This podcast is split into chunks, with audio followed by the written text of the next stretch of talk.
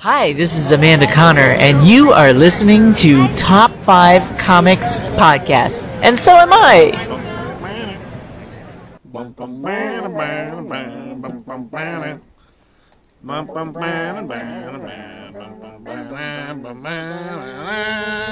Welcome to Top 5 Comics Podcast, people talking about comics, pop culture, and events.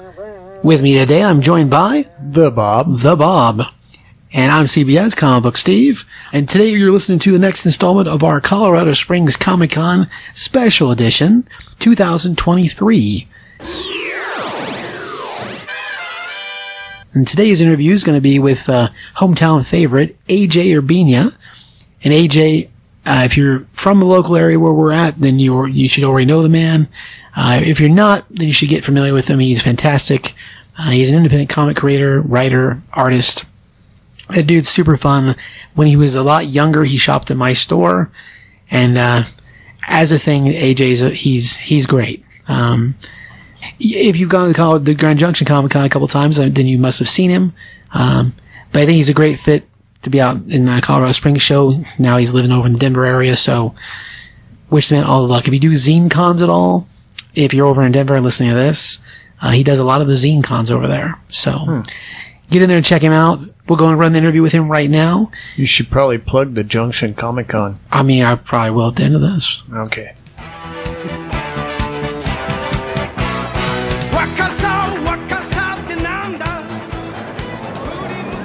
Hi guys, this is Steve at Top 5 Comics Podcast here at the Colorado Springs Comic Con 2024, and I am here with AJ Urbina. an AJ show friend. So I've known AJ a very long time. AJ, what got you into comic books, man? Uh, originally finding a Calvin and Hobbes book in the library when I was about six years old. Oh man. yeah, I um I read it and I was fascinated by the watercolor illustrations and how well it was illustrated, and it just became an obsession because I was already drawing at that point, but you know, seeing that it could be used to tell stories and convey emotions was uh, very intriguing to me and very attractive. Well, and like art-wise, man, would you do some books? Tell us a little bit about your books. Um, my books are all focused on original original characters and concepts, mostly sci-fi, fantasy, and stuff. Um, soft soft sci-fi, um, just more about emotional connection and and uh, yeah, just typically I'll just draw a character that I think has a nice emotional resonance with me, and typically um, the story will expound upon that. All right, so there's a book that you did a little while back. It was called Red Five. You got another newer one. You want to tell us a, bit, a little bit about both those? Yeah. So in 2021, I released um, my first uh, 18 and plus uh, comic called Dick Danger, which is a uh, political uh, political satire. Um, it's set ni- in 1985 as uh, the war on drugs is is raging hard, and Ronald Reagan, uh, the president at the time, uses his Hollywood connections to hire Dick Danger, uh, a stunt car driver, to be the mascot and the actual soldiers on the ground fighting the war on drugs. It's an homage to 80s action movies and uh, kind of a parody of uh, of Saturday morning cartoons and the way that in the 1980s uh, companies would uh, s- sell toys to children under the guise of like cartoons and p- and public service announcements. uh, it's just a you know the 1980s influenced a lot of our popular culture, and I think that like it's very interesting how a lot of it, it like even just the political policies still affect us today. So Dick Danger is kind of a way to like look into that window and and and see how nothing's really changed in the last 40 years. Yeah. And on a less serious note, last year I released a comic called T-Rex Bang Bang, which is uh, set in a alternate reality where mammals and T-Rex and dinosaurs um, evolved to, to like be more civil, I guess. But it's just a story about a T-Rex bounty hunter collecting bounties, and uh, it was it was the the book is is was a was kind of like a softer project after Dick Danger. Like the story's a lot simpler and it's in black and white. I was reading a lot of manga at, the time I was making it, so I really wanted to make a book in black and white and something that I could I could take a little less seriously. But uh, right now, I'm actually like uh, working on the sequel to Dick Danger, uh, Dick Danger Two, um, and instead of focusing on the war on drugs, it it, uh, it focuses on the satanic panic of the mid to late '80s. Oh man, that's heavy stuff, amigo. Heavy stuff, but hilarious. Yes, yes, that's the idea is to like sat- satirize serious uh, problems that America and uh, the world faced in general in the 1980s, but like view it through a lens of uh, contemporary, like uh, ha- hindsight. All right, so do you have some favorite books you like? Like, who do you look at and say, "Yeah, I like that"? Right now, I am reading a lot of Andrew MacLean. Uh, Headlopper, and he just ha- had a Kickstarter for a new kaiju book ca- called Snarlagon. I'm reading a lot of Andrew MacLean and Image. Saga just came back to publication, so I've been reading Saga a lot, keeping up with that. And as far as like all-time favorites, I really love Scud the Disposable Assassin. Oh my gosh! Yeah, Rob Schrab's book, like from like the the '90s, is just like something that I reread almost every two years or so for inspiration because you know the man's doing other stuff now, but like his comics, real good stuff. Super creative and super funny. I, I love the Disposable Assassin so much. It's one of my favorite ones. It's so good. Yeah, man, I it's it's it's just it's it's insane. There's no other way to put it. And other creators I like, I like Scott McCloud a lot. You know his uh, his stuff that he did with like the making comics, understanding comics. That's a classic. But his stuff with like Zot and his newer book, The Sculptor, was are some of my favorites as well. Craig Thompson, I have a soft spot for him. You know, he does a lot more like emotionally charged books, like with Blankets and Habibi. I haven't been able to catch up with his more current stuff, but like uh, Blankets is an all-time favorite of mine. I think you got that at our store, actually. I probably, I probably did. Probably a lot of my favorites. I got, I got Scud from you guys, so that was fun. Heck yeah, man! Yeah. Well, if people can't get out the shows, how do on? How do people find your stuff? I'm mostly active on Instagram right now. You could follow me at AJURBINA. I'm po- I'm po- posting a lot of like uh, work in progress stuff right now, and um, as well as landscape illustrations. If I'm not working on comics, I'm typically out hiking and uh, doing watercolor plein air.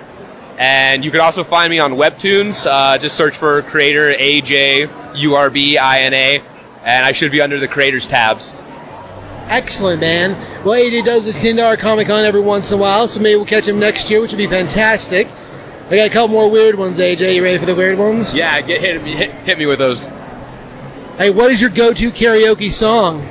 Oh, anything by the Killers, man. Um, Bri- if uh, definitely Mr. Brightside gets the people going, but When You Were Young is another classic. And if I'm not feeling the Killers, something by David Bowie. Oh man, well, that's a good selection of catalog there, my man. Yeah. All right, so if you're stranded on a deserted island and you only take five items with you, what five items would you take? Well, I have to think about that. Like, I could either play it like lo- logically, or I could just like show how much of a nerd I am. So logically, probably uh, water filter, um, pocket knife. Um, I feel like saying satellite phone's kind of cheating, but all right, satellite phone.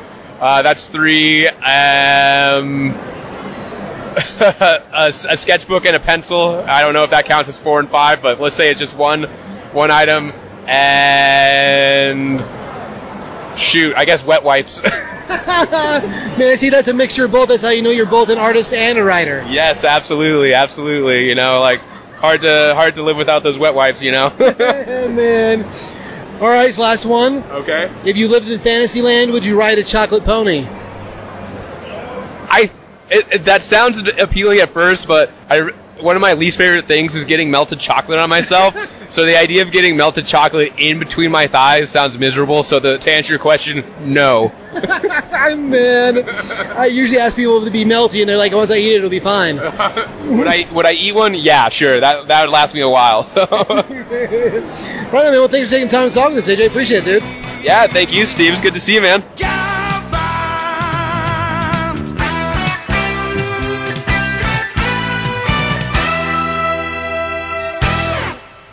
Right. I just want to thank my buddy AJ again for sitting down and talking with me during the Comic Con. Uh, it was actually super funny um, because he's got his display set up right. Maybe not super funny. It was great for me. So AJ made a book. One of his first books actually was a book called Red Five, and Red Five is three issues long, and it has a variant cover for issue three that I did for him. Wow. And he surprisingly enough still has a few copies of it left, and I saw it in his batch of books he was putting up on display, and I was like, no freaking way. That is awesome. He's like, oh yeah, I still have a few of them left, and he's like, his his uh, his lady friend was like, I don't know why that matters, and he's like, he's the one that did that cover, and she's like, oh no, my god, no way, and I was like, yeah, that's technically I have art displayed at this convention. That is Nice. awesome. Good job. No, it's great, so funny. So you got a website? AJ, I- you know, I know he's on Instagram. I don't know if he has a website or not.